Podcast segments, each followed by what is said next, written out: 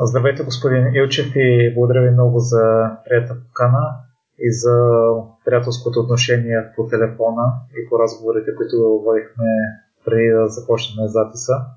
Аз а, си мислех да започна от образованието ви, но в предварителния разговор си говорихме, че страстта ви какаото произлиза още от малко дете и съм забелязал, че при много хора това, което се занимават в бъдеще, именно се крие в детската страст. Ще разкажете ли за нея? Да, разбира се, здравейте и на вас и на вашите слушатели в подкаста.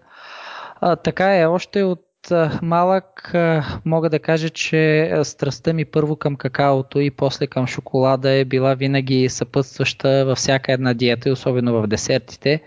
Когато бях малко момче е, и като всяко дете, и аз обичах много сладолет. Никога не съм желал сладолет, който няма какао, ванилов или плодов. Винаги съм се насочил към шоколадовите сладоледи. А по-късно, по времето, когато аз бях дете, 90-те години, бяха много популярни кремчетата, нещастените кремчета и когато родителите ми ги приготвиха, задължително исках да е какаово кремче или кремче шоко или шоколадово кремче.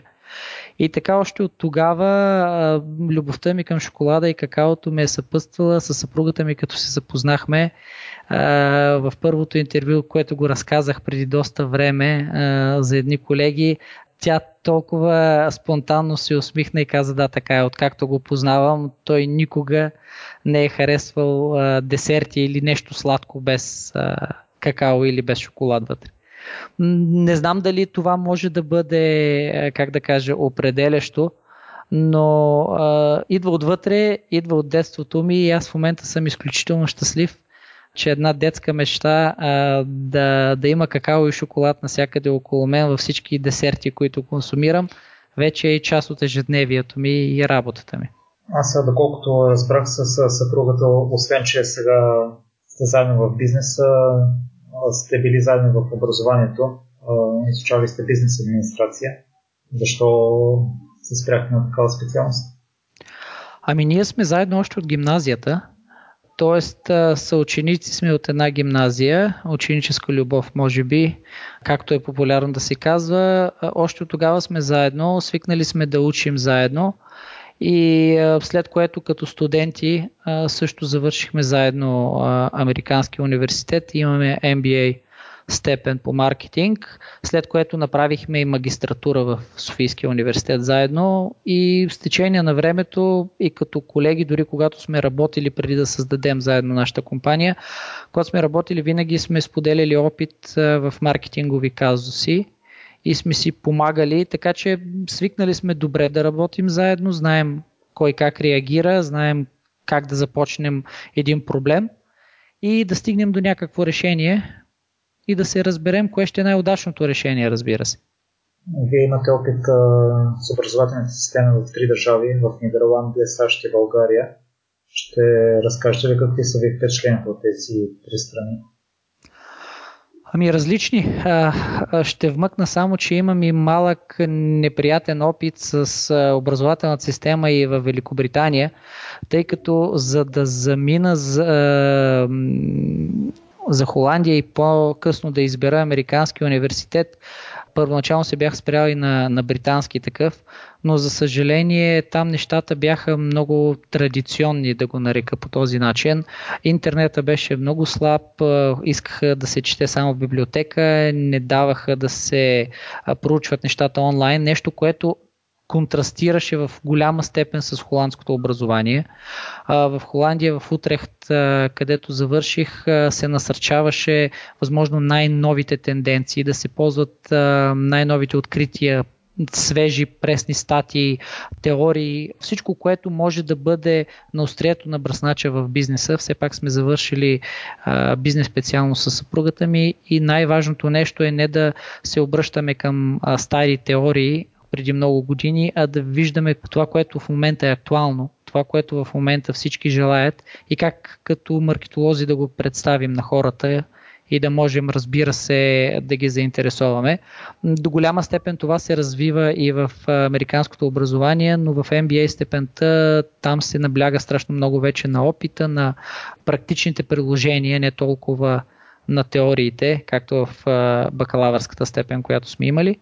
И а, в България това, което е голям контраст е именно близостта му с английското образование. Много се набляга на традиции, много се набляга на стари учебници, което, ако трябва да го кажа, на мен не ми допадна толкова много.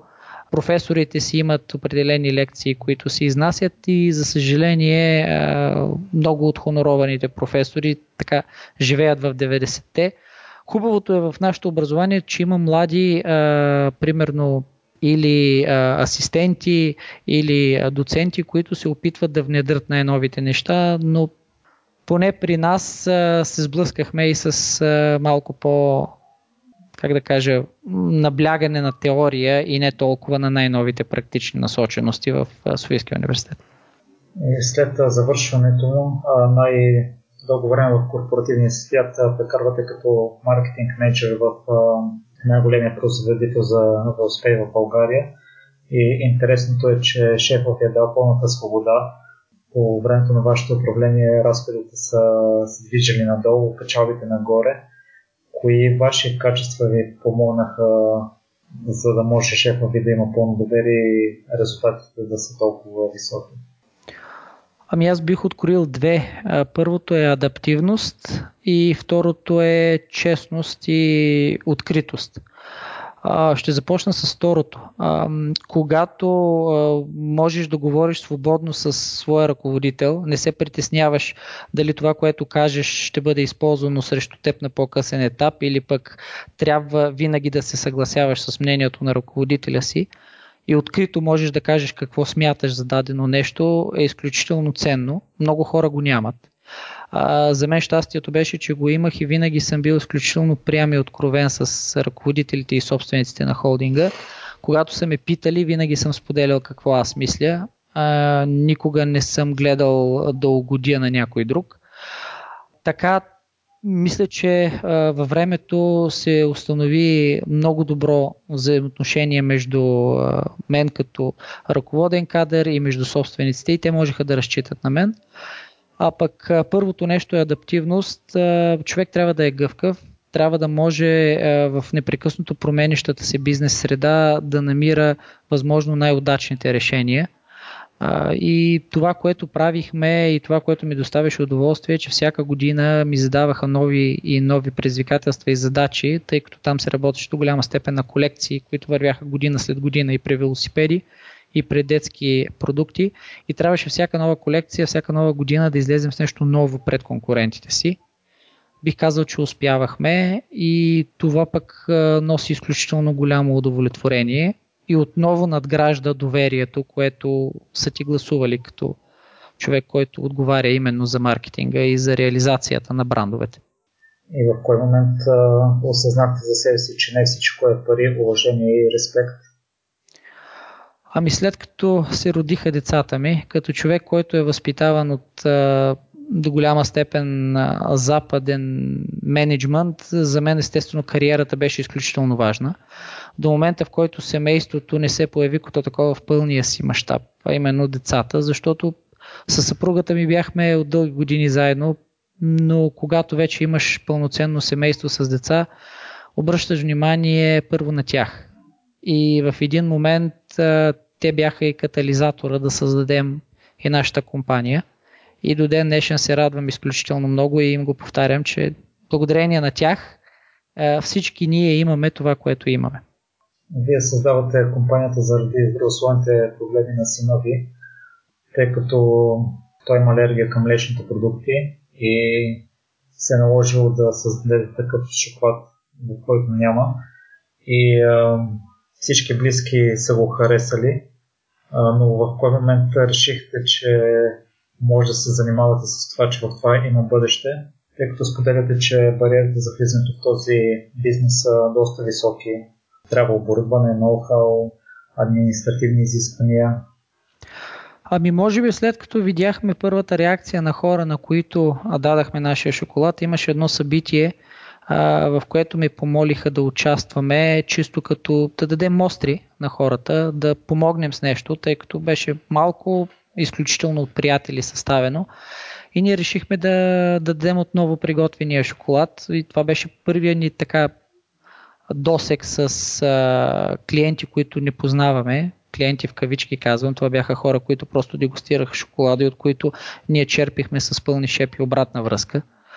И когато те повярваха в това, че този шоколад е хубав и може да има бъдеще, даже много от тях ни поздравиха, казаха искаме да го виждаме и в магазините, а не само така от приятелски среща на среща да, да го опитваме тогава си казахме, нека да опитаме и да го превърнем в бизнес. Естествено, това не е решение а, така веднага спонтанно възникнало. Много проучвания направихме преди това, продължавахме да проучваме и след това и до ден днешен а, в нашата работа непрекъснато трябва да се следят тенденции, да се търсят нови тенденции и да се гледа в перспектива какво ще бъде интересно не следващия сезон, а няколко сезона напред, защото и подготовката изисква време.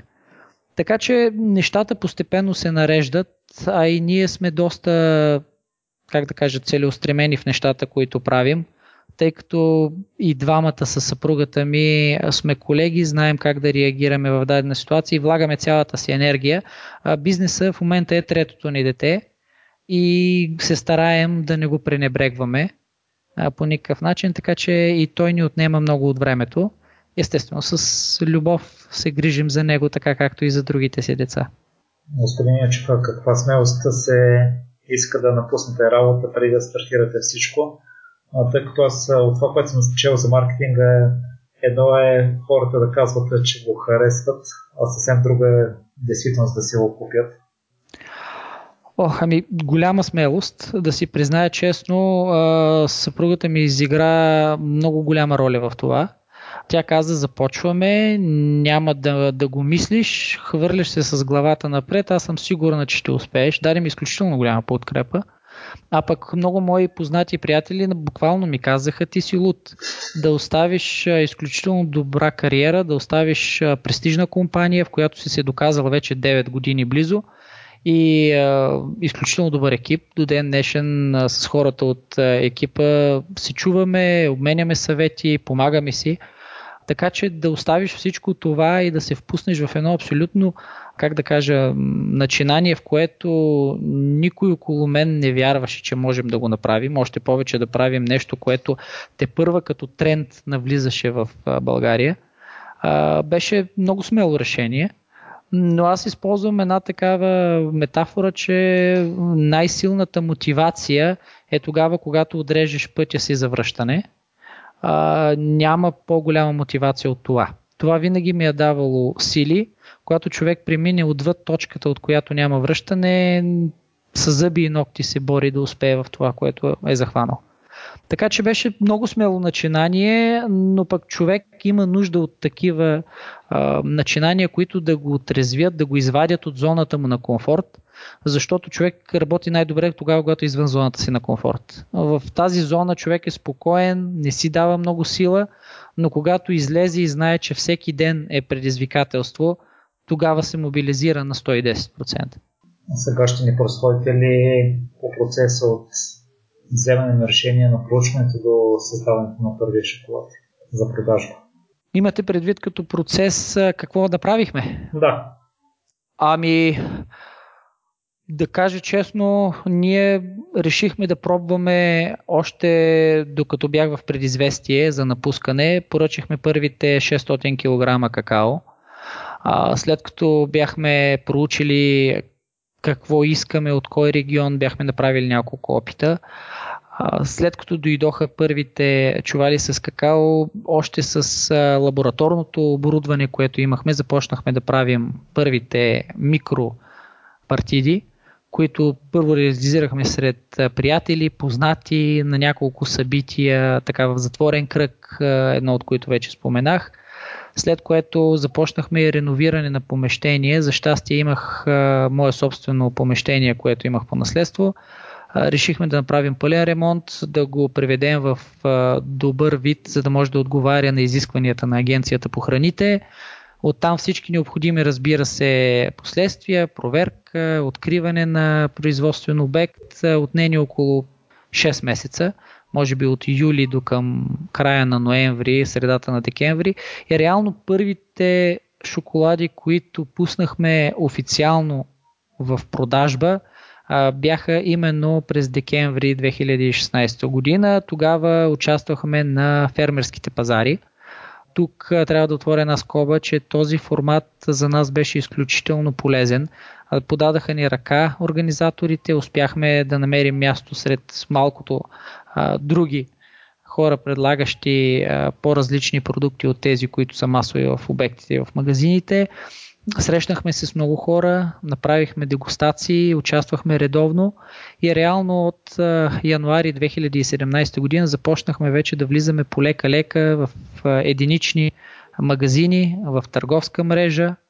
Стъпка по стъпка, изключително бавно, изключително трудно, но с голяма амбиция подходихме тогава вече започнахме и да се ориентираме какво ще ни трябва като машини за повишаване на капацитета. Започнахме да търсим именно оборудване, защото за оборудване, което е в бин товар индустрията, именно производство на шоколад от какаови зърна до а, крайното блокче, е много трудно човек да намери един единствен производител, който да а, може да изгражда цялата система и тя да бъде на някаква разумна цена. Като всеки прохождащ бизнес, търсихме нещо, което да е оптимално съотношение цена-качество, за да може да изпълнява добре ролята за производство, да не се разваля, да бъде наистина професионално оборудване, но и да не е от най-премиум а, скъпите а, фирми, произвеждащи ги, за да можем да си позволим да купим повече и повече оборудване. И така с непрекъсната реинвестиция в бизнеса, постепенно, постепенно започнахме да закупуваме нови машини, да увеличаваме капацитета, да увеличаваме а, самият, а, самото портфолио а, на марката – и днес продължаваме да го правим. А, даже в момента чакаме ново оборудване, може би до края на този месец. И ще продължаваме да внедряваме и нови мощности. А защо взехте решението да се развивате стъпка по стъпка при положение, че шоколада се е харесал на близките ви, на клиентите ви?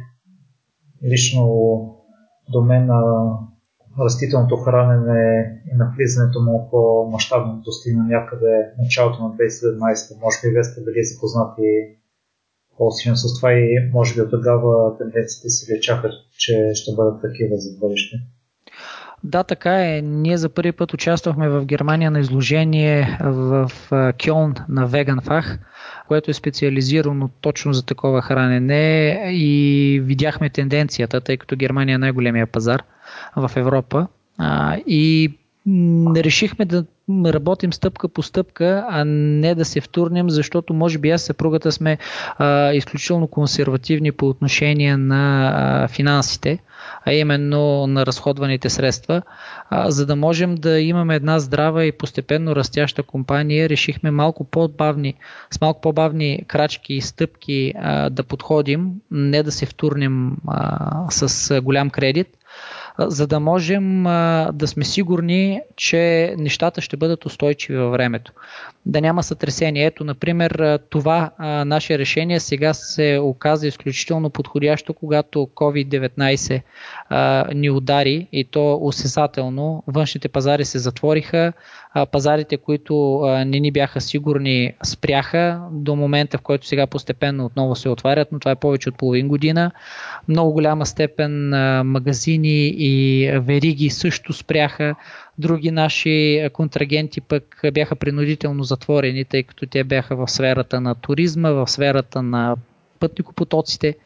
И така се оказа, че а, когато нямаш екстра кредити, нямаш а, натиск чисто финансов, успяваш да се съхраниш и даже успяхме и а, инвестицията, която направихме в строеж на нова производствена база, почти да я приключим, до седмици се местим в новата ни производствена база и живот и здраве ще имаме и по-голям капацитет и ще можем да обслужваме и кредитите си по нея.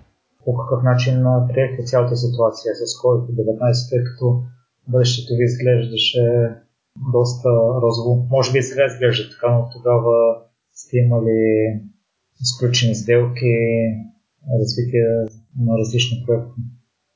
Ами да, доста, как да кажа, м- негативно повлия. Розово не бих казал, аз както казах съм консервативен по отношение на тенденциите. Предпочитам нещо, което е сигурно и вече доказало се да мога да, да го следвам. И а, плановете бяха наистина много добри, а, с развитие, с пазари, растяха всяка година, а, но COVID повлия изключително неблагоприятно в това отношение, но както казах, бяхме преминали точката, от която няма връщане. Бяхме изтеглили кредит за строеж на сградата, тя вече беше доста напреднала, а, няма как да се замрази, няма как да се спре. Тоест решихме да продължим напред и да се борим, за да можем сега, след като се вижда, че светът ще живее с COVID, няма как близките една-две години тази заплаха да, да си отмине, то ще трябва да живеем с нея. Ще се нагаждаме. Това, което казах, че имаме като а, добро качество е именно да бъдем адаптивни. А, с съпругата, си, с съпругата ми успяваме да го правим и за мен е изключително важно и точно това. Каквото и да става, ние сме задължени да се движим напред. Най-важното е да не се отклоняваме от ценностите на марката и от нашите собствени ценности, защото те съвпадат. Това, което правим, трябва да го правим по същия начин, по който сме го правили до сега, но трябва да намираме нови начини, да можем в едно такова несигурно време и да растем, и да обслужваме настоящите си клиенти и да търсим нови, може би в нови сфери, в нови сегменти. Така че, независимо какви продукти пускаме на пазара, те трябва да бъдат верни на нашето мото, натурални и чисти и естествено винаги да следват най-важното нещо. Ако са подходящи и добри за нашите деца, това е най-важното, което ние поставяме във всеки един продукт, който произвеждаме. Имате ли някаква стратегия за, за въпросната адаптивност, тъй като и преди нашия разговор също се получи непредвидена ситуация, трябваше да го изместим малко напред във времето? Ами, стратегия бих казал, че двойно да осмисля човек всичко, което взема като решение, особено ако се касае за пари и време. Както станахме свидетели, вие го споменахте. Другото нещо, освен адаптивност, споменах в началото откровенност. А, обадих се, че имам затруднение, поддържах диалог с вас, за което благодаря, че и вие ми дадахте отсрочката във времето. Но за мен това е най-важно. Когато имаш с някой партньор оговорка, когато разбереш, че има нещо или проблем, първото е да му се обадиш, да му кажеш реално как стоят нещата и заедно да намерите изход от ситуацията. Правим интервюто, мисля, че сме намерили изход от ситуацията и се надявам да стане добре. Със сигурност става. А сега искам да ви попитам и за фокуса, а тъй като освен на шоколадите имате и други типове продукти, чайове, парчета, течен шоколад за пиене, какао крем. Това положително ли се отразява на една такава фирма като вашата или негативно, че се разпръскват, освен шоколадите, които, с които сте започнали, които, с които може би хората ви свързват, че имате и други продукти?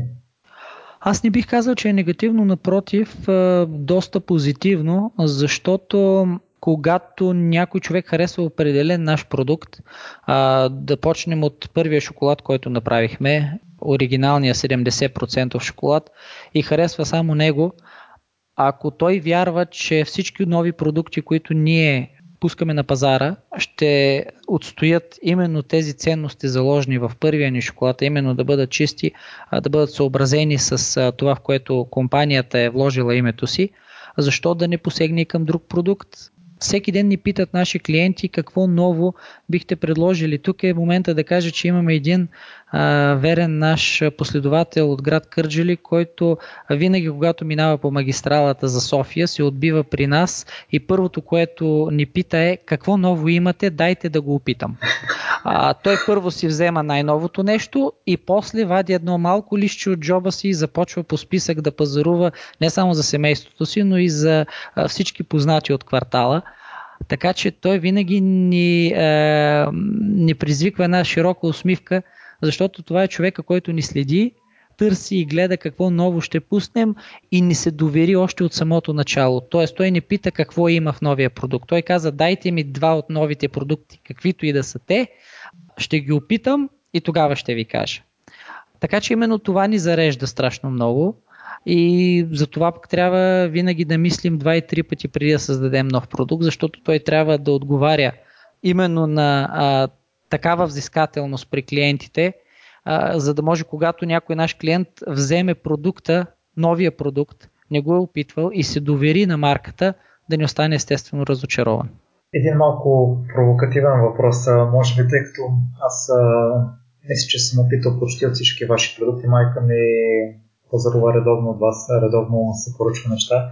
Аз а, нарочно не си поръчвам, защото а, са много хубави, не искам да тествам волята си постоянно.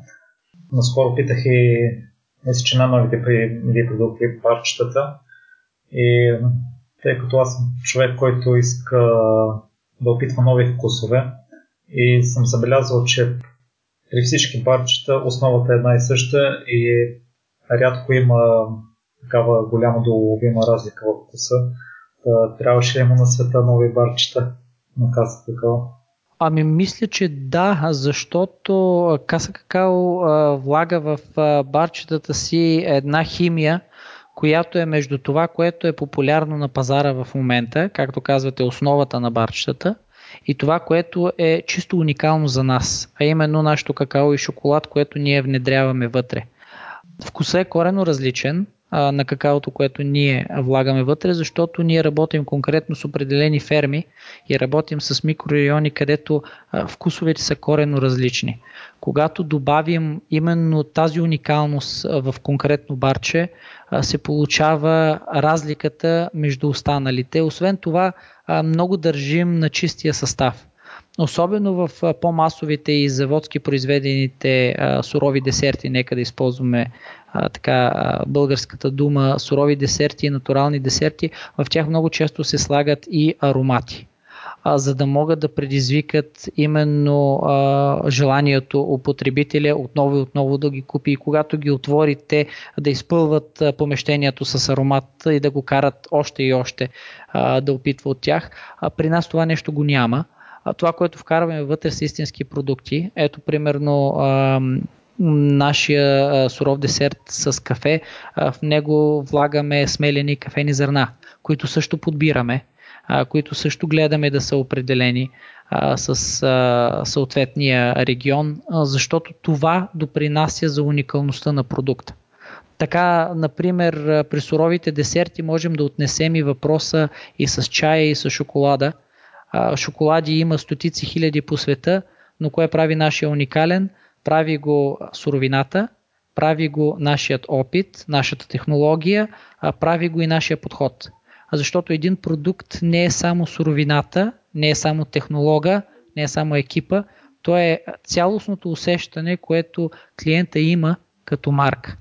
Защото в днешно време човек, който гледа на шоколада само като нещо с много захар, за да отоли глада си към нещо сладко, той е като човека, който пие кафе от кафе машина, за да оттоли общо взето нуждата си за това да е по-бодър, да пребори умората, но когато човек гледа на кафето като гурме изживяване, гледа на шоколада като гурме изживяване и на начина по който се храни, тогава именно тези определени зони, теруара, състава, технологията и цялостното усещане на марката – правят разликата в вкуса. А, ние така гледаме и на суровите си десерти, защото те имат уникалния състав на каса какао, екипа, който ги е създал и начина по който ние подхождаме. Естествено, гледахме да не следваме определена тенденция с най-любимите вкусове на пазара, искахме да направим наши собствени и да ги пуснем на пазара да експериментираме с тях. Така, например, за това все още обмисляме какъв ще бъде следващия десерт, дали да бъде десерт, какъв нов продукт да представим под подобна форма и ще бъде изненада. Надяваме се до края на, на сезон 2020 да можем да го представим. За мое голямо съжаление при последната поръчка на майка ми, тя ме поръча от бачетата с кафе и аз от а, тогава а, ми се въртя в главата и чакам следващата и поръчка, за да мога да ги опитам. Обикалях по някои магазини, но за съжаление няма тук в София. И затова искам да ви попитам за процеса с дистрибуторските магазини. Вие споделяте, че не е рационално да се работи с големи дистрибутори и залагате на малки стартъпи. Аз забелязах, че едно време продуктите ви бяха налични в Фантастико, но в момента ги няма. Така ще разкажете ли какво е този процес? Да, разбира се, реално погледнато големите дистрибутори са най-добрият вариант за масово налагане на продукта на пазара, но тогава, когато ти си световно известен бранд. Ако си Coca-Cola, ако си Nestle, ако си Kraft, ако си Ferrero Rocher, няма проблем, защото клиента непрекъснато е облъчван от медийна реклама, телевизионна, бордова, всякакви медии. Бюджетите на тези компании са огромни и рекламните им кампании са толкова мощни, че на където и да се обърнеш, съзнателно или несъзнателно ти си облъчван от такива кампании, в които се хвърлят милиарди. И когато имаш такава непрекъсната реклама, един голям дистрибутор, който зарежда продуктите и самия магазин ги търси, защото самите хора ги търсят там, става много по-лесно. Когато обаче един такъв голям дистрибутор трябва да представи нещо ново, нещо местно, нещо, което не е в стандартния индустриален сегмент, тогава е и големия проблем – големите дистрибутори превъртат хиляди продукти, които имат на каталог и почти никой търговец или дистрибутор не обръща специално внимание на малки местни производители. Просто защото те не са печеливши в голямото му портфолио и в това няма нищо лошо. Това е начина на работа на тези дистрибутори и те по този начин изкарват парите си. Когато обаче работиш и си партнираш с малка дистрибуционна компания, която гледа на всеки нов продукт като на своя рожба, нещо ново, което да наложи на малкия местен пазар, в който хората се познават и си имат доверие. И когато този човек каже на негов познат в магазин или пък било в някакъв друг търговски обект, че продуктът е наистина хубав и заложи името си за него, човека много по-лесно ще го вземе много по-лесно ще може да изгради и той доверие сред своите клиенти, защото се отделя много голямо време. Когато имаш малко портфолио от продукти, които дистрибутираш като дистрибутор, отделяш много повече време на всеки един от тях. То е логично. Така, когато имаш а, малък местен дистрибутор, който добре си познава пазара, има малко портфолио от продукти и може да обърне по-голямо внимание на всеки един продукт, той работи много по-добре за внедряването и разработването на марката и отделния нов продукт на собствения си пазар. Така и ние решихме да се спрем и да работим с такъв тип дистрибутори, които за щастие наше се развиват с нас и гледат на, на теб като равноправен партньор. Дистрибутора е почнал да работи този бизнес преди 3, 4, 5 години. А, ние сме стартирали преди 4 години, вървим заедно, израстваме заедно, имаме доверие помежду си и процесът е много по-плавен, отколкото ако работиш с огромен дистрибутор с хиляди точки на продажба, който те гледа като просто още една брънка в каталога си от хиляди продукти. И това е и, и трудното, в това е и лесното, т.е. малките дистрибутори не могат да те вкарат в всички големи канали, във всички големи вериги и не е нужно. Ние смятаме, че не трябва да присъстваме навсякъде, на всяка цена. Тук идвам да отговоря и на въпроса ви за Фантастико. Проблема на Фантастико е, че непрекъснато повишава бюджетите за реклама, с които натиска своите партньори така, ние присъстваме в Фантастико, но всяко преподписване, което на, те правят на 6 месеца, а, непрекъснато вдигаха парите, които кеш трябва да отидат за Фантастико, за да можеш да присъстваш при тях. Като по-малка компания, ние нямахме право на това да подредим правилно продуктите си. Те бяха просто разхвърлени по регалите им и всеки път, когато се опитвахме да ги преподредим, казаха, че просто нямат място за нас. Тоест един вид фантастико следват логиката на големия дистрибутор, в който твоята марка е просто една брънка и ако изобщо искаш да си там, трябва да си плащаш и да се съобразяваш това, което те направят. Решението да излезем от там, мисля, че е едно от най-правилните решения, Да, вярно, много клиенти вече не могат да ни намерят в Фантастико, но пък ние смятаме, че не трябва да сме навсякъде на всяка цена. Вярваме, че трябва да има партньорски взаимоотношения между нас и обектите, с които работим и тези, които ни се доверяват, винаги получават от нас 100% от енергията, за да им помогнем и на тях. Да, и самото отношение към клиентите ви също ги задържа.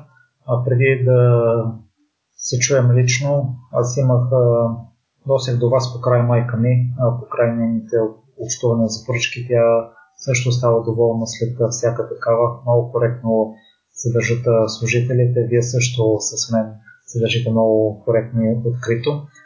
Видимо е, че в България могат да справят качествени шоколади на световно ниво, но защо френските и белгийските се смятат като лидери в световно отношение? Поне аз това съм забелязал. Аби те имат най-дълги традиции. Когато имаш едни държави с вековни традиции, вече близо два века, 1847 година е датата, в която шоколадовото блокче се е появило. И когато е, целият свят те познава като родината на определения шоколад, например белгийски шоколад, когато се каже, то е нарицателно.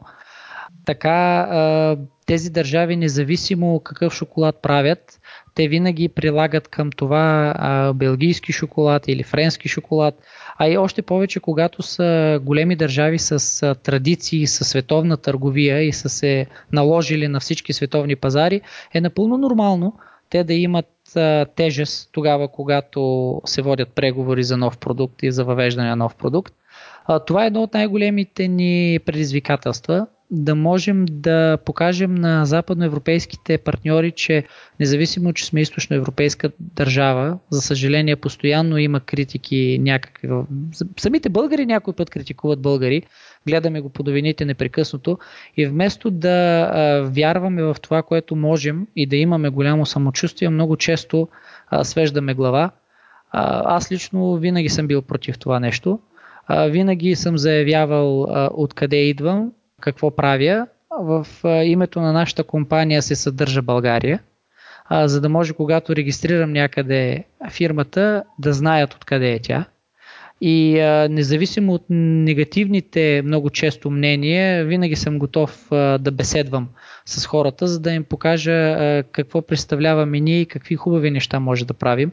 А и изключително очудващо е, когато всяка година отиваш на изложения международни големи в Германия и виждаш все повече и повече българско присъствие и хора, които не са предубедени, идват на твоя щант и казват много сме доволни, България ни е изненада всяка година с качествени продукти. Говоря специално по отношение на храните и панаирите специализирани, в които ние участваме.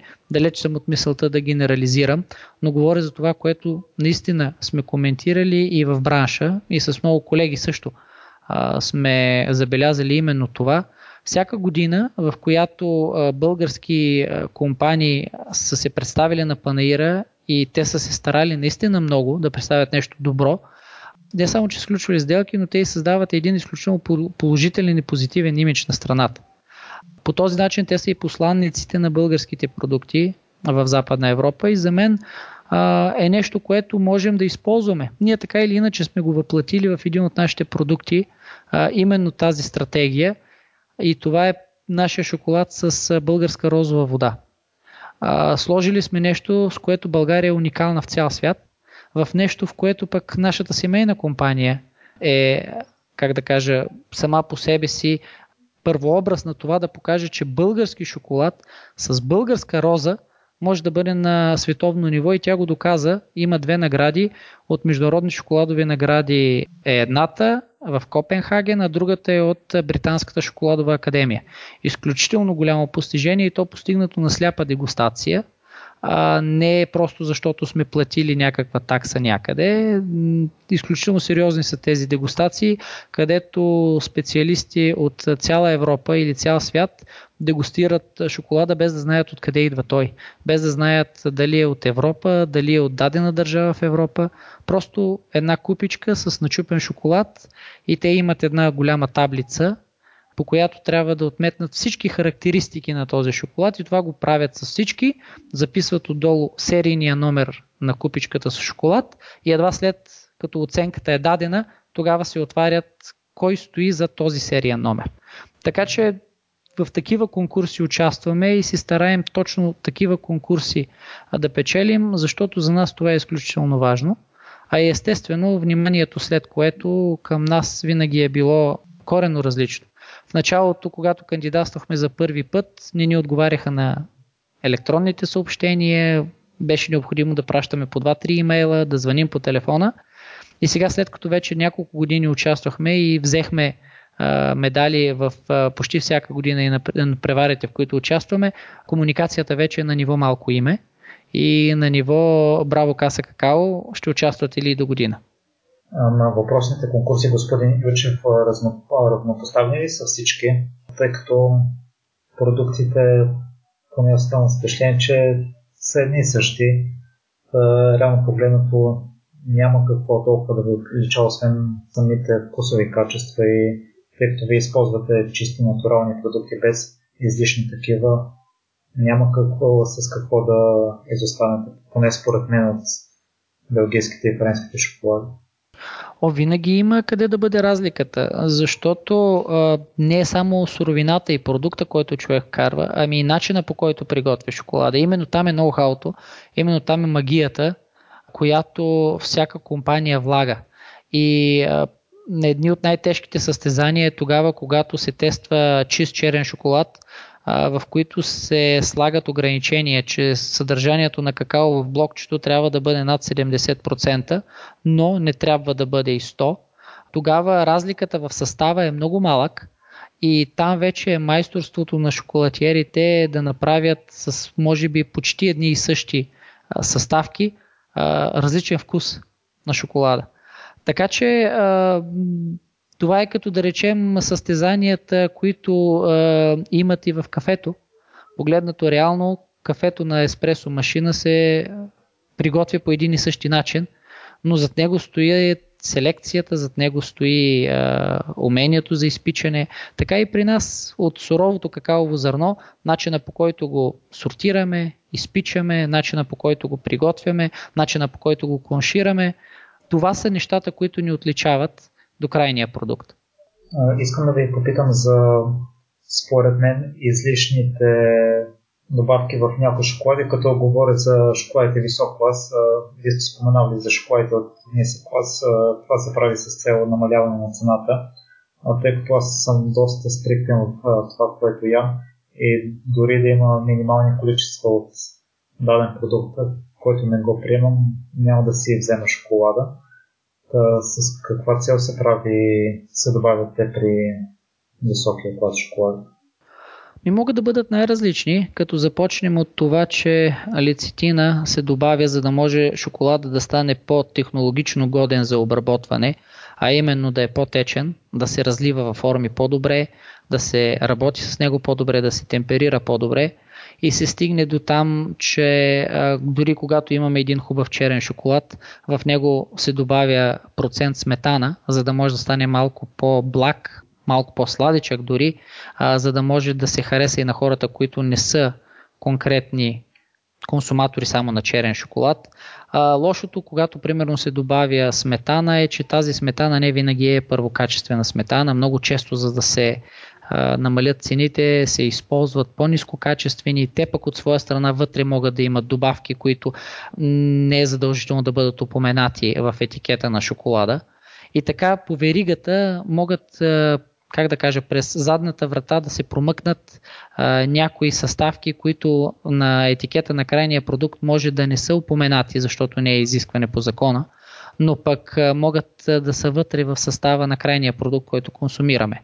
Много често това са следи от мляко, които, да, закона задължава да се поясняват, но за съжаление и в България имаме, как да кажа, лошия опит с колеги, които поставят заблуждаващи до някой път знаци, че шоколада примерно не е веган, той е веган френдли или пък не се упоменава в скоби възможни следи от мляко които за един човек, който няма медицински проблеми, това не представлява абсолютно никаква пречка или това няма да бъде усетено от този човек, но в случая, както е с нашия син, Дори най-малките следи предизвикват изключително дразнение на алергията и той е като детектор именно точно за това.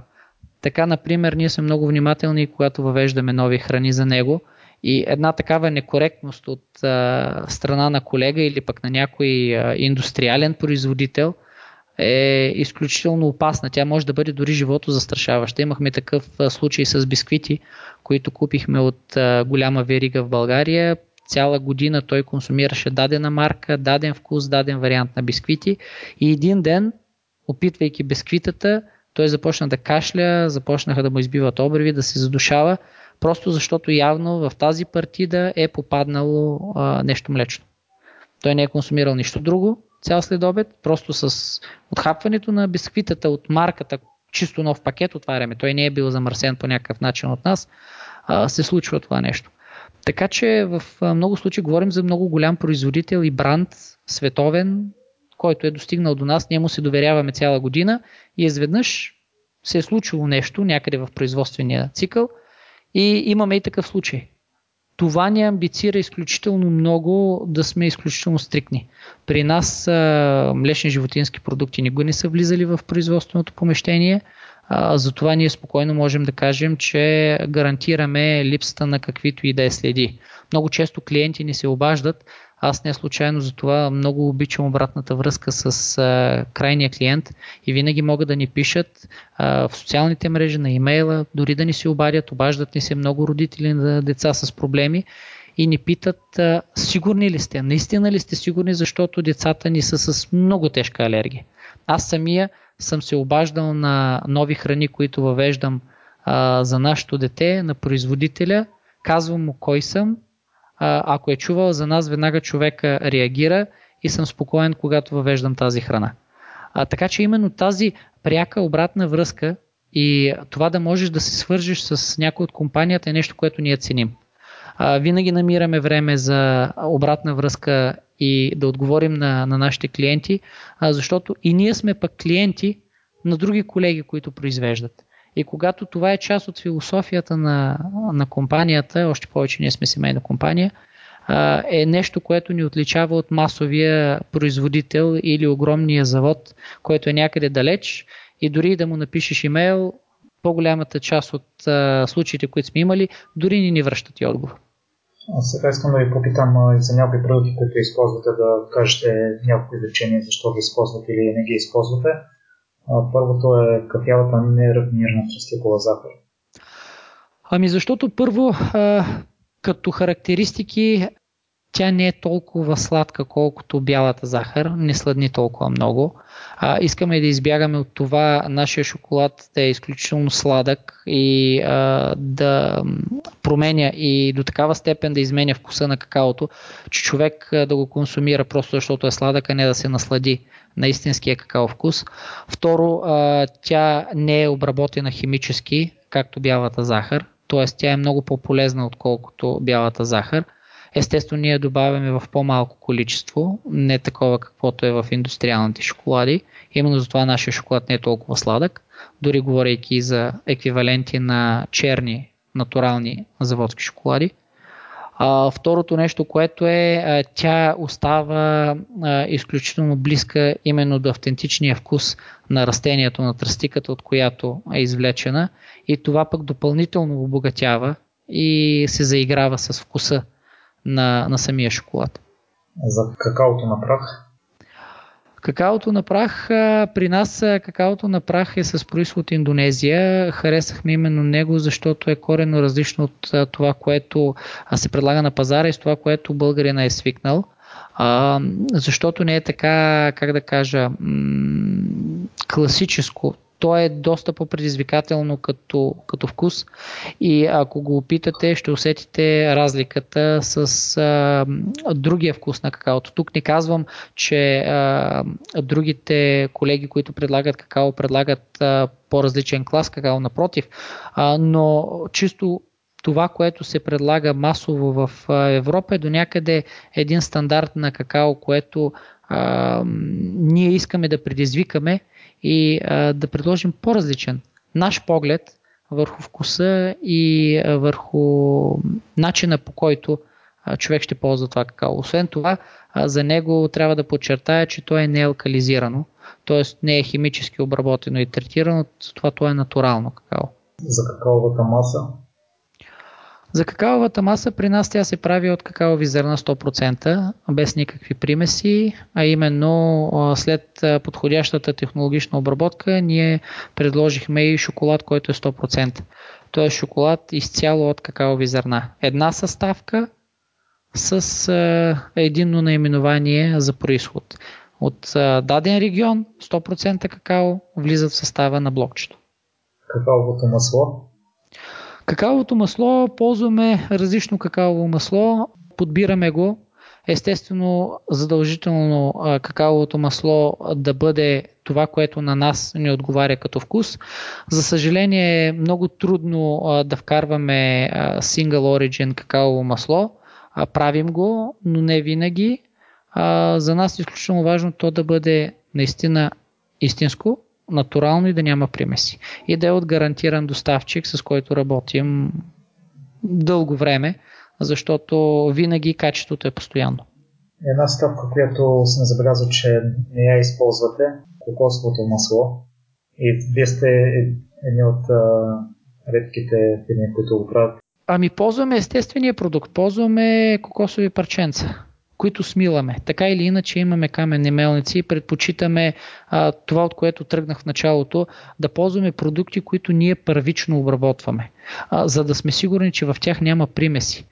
Пак да се върна на примера, който е с бисквитите, когато вземаш нещо, което първоначално е обработено от някой друг, не може да 100% да гарантираш, а, за това, че няма да има следи от нещо или да са попаднали. Така, когато ние вкарваме а, кокосови парченца или кокосов чипс и го смиламе ние в началото и си правим наша истинска кокосова паста от кокос, без гарантирано без примеси, тогава можем да сме сигурни и в това, което поставяме и на етикета, а именно, че а, няма някакви други странични съставки вътре. Господин Ечев, доколко следите и се влияете от конкуренцията? Влияем се до там, че гледаме да не ги копираме. Защото най-лошото нещо е а, да копираш конкурента си. Рано или късно това става факт и разваля отношенията ти с конкурента и отношенията ти с клиента. А, ние в момента сме, би казал, в много добри отношения с конкурентите си. Можем винаги да си вдигнем телефона, да си чуем, да седнем, да се видим и да си говорим спокойно. И това го правим с всички наши конкуренти в България. Много често се засичаме и сме заедно на панаири, на изложения. И за мен бих казал, че е изключително неприятно, когато си в лоши отношения с конкурента си. А, когато, примерно, има нещо, по-добре да си вдигнем телефона, да си кажем наистина какво и как сме забелязали, да се опитаме да го решим. За сега поне бих казал, че сме в добри отношения с всички наши конкуренти. По-рано в разговора споменахме, че хора се отбиват при вас в завода. Имате ли специално организирани тип екскурзии, беседи, тъй като при моето посещение в Париж преди няколко години си спомням, че посетих музея на шоколада. Една от предните ми гостинки Мария от село Челкар, която се занимава с производство на хляб, имат такива организирани екскурзии. Конкурентите ви от био Деними, мисля, че също имат такъв тип а, разходки. Да, планирали сме го. До сега нямахме чисто физическата възможност да ги организираме от гледна точка на помещенията, с които разполагахме. А, те не бяха големи и нямаше възможност за организиране на една такава обиколка, да речем от 10, 15 или повече човека, тъй като за да може човек да направи нещо подобно, той трябва да организира така нещата, че първо да няма достъп на а, външни лица до производството, второ да може да се разгледа и да се обясни на хората какво се прави как и да не пречи на производствения процес, те да бъдат разделени и разбира се да може да направиш едно наистина страхотно изживяване, когато а, дойдеш да посетиш а, една фабрика за шоколад. Планирали сме го. Сега с новата ни производствена база смятаме да го направим. Предприели сме първите стъпки именно за а, такива обиколки и се надявам през настоящия шоколадов сезон есен-зима 2020 година да можем да реализираме първите си организирани шоколадови разходки. Господин Ячев, тъй като аз съм фен на домашно приготвената храна и предпочитам нещата да си ги приготвям вкъщи, може ли да споделите лесна рецепта за шоколад, не поне за основата на шоколад, вече разновидностите ние да си избираме какво да добавяме? Ами най-лесното нещо, което може човек да го адаптира до безкрай и то въображението му да бъде единствената спирачка и нещо, което може веднага да направи е нашия горещ шоколад за пиене – а, той се приготвя изключително лесно, а вече към него може да добавите много неща. Може дори да си направите безалкохолни коктейли с него, да добавите плодове, да добавите подправки и да стане корено различно изживяване. Дори ако искате да направите и а, чили, лют, а, шоколад за пиене, да си доближите до автентичната рецепта на мезоамериканците, както са го приготвили тогава, а, става много лесно, може да го приготвяте по различни начини. Най-лесният а, начин е така, както сме го показали на видеоклип на нашия сайт. Ако имате еспресо машина с а, изхода, който е за пара на еспресо машината, слагате а, една супена лъжица шоколад, а, съответно ядково мляко или вода, ако държите да е без животински продукти или пък ако нямате такива проблеми, може да добавите и краве мляко с по-висока масленост, за да може да стане по-кремообразен. За около 7 до 10 секунди на парата напълно се хомогенизира, прави хубава пяна и към нея вече може да добавяте, както казах, всичко, което като творец може да решите. Господин Илчев, от, само от какаови зърна или от какао направ може ли да се направи домашен шоколад? Да, разбира се, може да вземете сурови какаови зърна, да ги изпечете в урна в домашни условия на около 140-160 градуса за 20 минути, някъде 25 минути, вече според вашите предпочитания, колко горчив искате да бъде шоколада, след което да отделите люспата. Важно е люспата да се отдели от какаото, защото тя има горчив вкус и няма да е подходяща да влезе в състава на, на вашия шоколад. След като отделите люспата, може или да ги стриете механично, или ако имате, в днешно време се продават а, дори каменни мелници малки а, в европейски и американски сайтове, но в домашни условия може да ползвате и хаванче, да ги стриете, а, да направите хомогенна смес, към която вече да добавите различни продукти. Ако искате да е без захар, може да добавите чили, да стане люто, както е автентичната рецепта, да смесите с ядкови млека или пък с вода и да направите напитка, ако искате, може да ги използвате като паста, да добавите и лешници вътре, да направите една истинска шоколадова паста. Така че различни са вариантите. Човек може да експериментира в домашни условия само с какаови зърна. Ако искаме да го направим като шоколад, може ли да, да замързим или да го оставим в хладилника? Ами там е малко по-сложно, защото за да може да се получи какао шоколадовото блокче, трябва да мине процес на темпериране на какаото, който ръчно се постига трудно, не е невъзможно, но се постига трудно. Човек трябва да следи за повишаването и намалянето на температурата, да мине няколко цикъла именно на повишаване и намаляне на температурата. Това е така наречено на български закаляване на шоколада, за да може да има той блясък и да може да има отчетливото чупене. Но дори да не го направите перфектно, може да го разлеете във формичка и да го поставите в хладилник, не в фризер, защото там ще замръзне и ще му се развали структурата. В хладилник за около 15-20 минути, вече в зависимост от дебелината на блокчето, да се охлади до степен, в която може да го отделите. Къде слушателите могат да ви намерят и да се свържат с вас или да следят за новите продукти на Каз Какао? Ами винаги могат да ни намерят на интернет страницата ни kasakakao.com или във Facebook и Instagram. А, също така имаме и страница в LinkedIn за тези, които са по-бизнес насочени и имат а, профил в LinkedIn. Така че и в социалните мрежи, и на нашия вебсайт винаги могат или да ни пишат имейл, да ни пишат а, в социалните мрежи. Обаждане по телефон също е възможно. Имаме телефони на сайта. Така че улеснили сме изключително много контакта с нас. Също така ще кажа, че на всяка една наша опаковка има директен телефон и имейл за връзка с нас. В какво сте се проваляли, господин Илчев?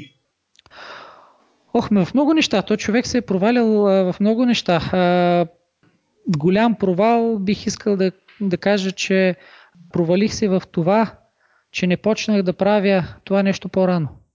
Както започнах разговора, бидейки обучен да бъда корпоративен служител, дълго време отделих на това да бъда менеджер, а трябваше още в началото да прегърна идеята и да стана предприемач. Така че това е един от най-големия провал, защото загубих най-ценното, което човек има, именно времето и младостта си. Ако с пари може да си купим всичко друго, то здраве и младост не можем да си купим. Но все пак сте си научили урока и сте започнали. Мисля, че имате голямо бъдеще. Наваксваме с, извинявайте, че ви прекъсвам, наваксваме с пълни темпове, за да, не, за да наваксаме пропуснатото време. Точно това ни е така идеята да поправим грешката си. А с какво се гордеете най-много? А, да се гордея, не, просто се радвам. Радвам се, че а, първо имам семейство зад гърба си, че компанията ни е семейна, а, за това, че а, тя е едно наше дете, защото в него влагаме грижи и аз и съпругата ми, децата ни също вземат участие, родителите ми, а, всички влагаме енергия в, а, в него и радостта, ако подходящо да кажем гордостта е това, че виждаш нещо, което е произлезнало от ръцете ти, как всеки ден се развива, страдаш когато то страда и си изключително доволен и горд, когато видиш, че плода на твоите усилия се възнаграждава. Искам много да ви благодаря за днешното участие, господин Илчев, за това, че с вашето семейство показвате, че България може да се представя на световно ниво в тази сфера и може само да се гордеем с вас. Трябва да се гордеем. Аз също ви благодаря за поканата. Благодаря ти, че остана до края. Ако този епизод е вдъхновил, изпрати го на трима приятели.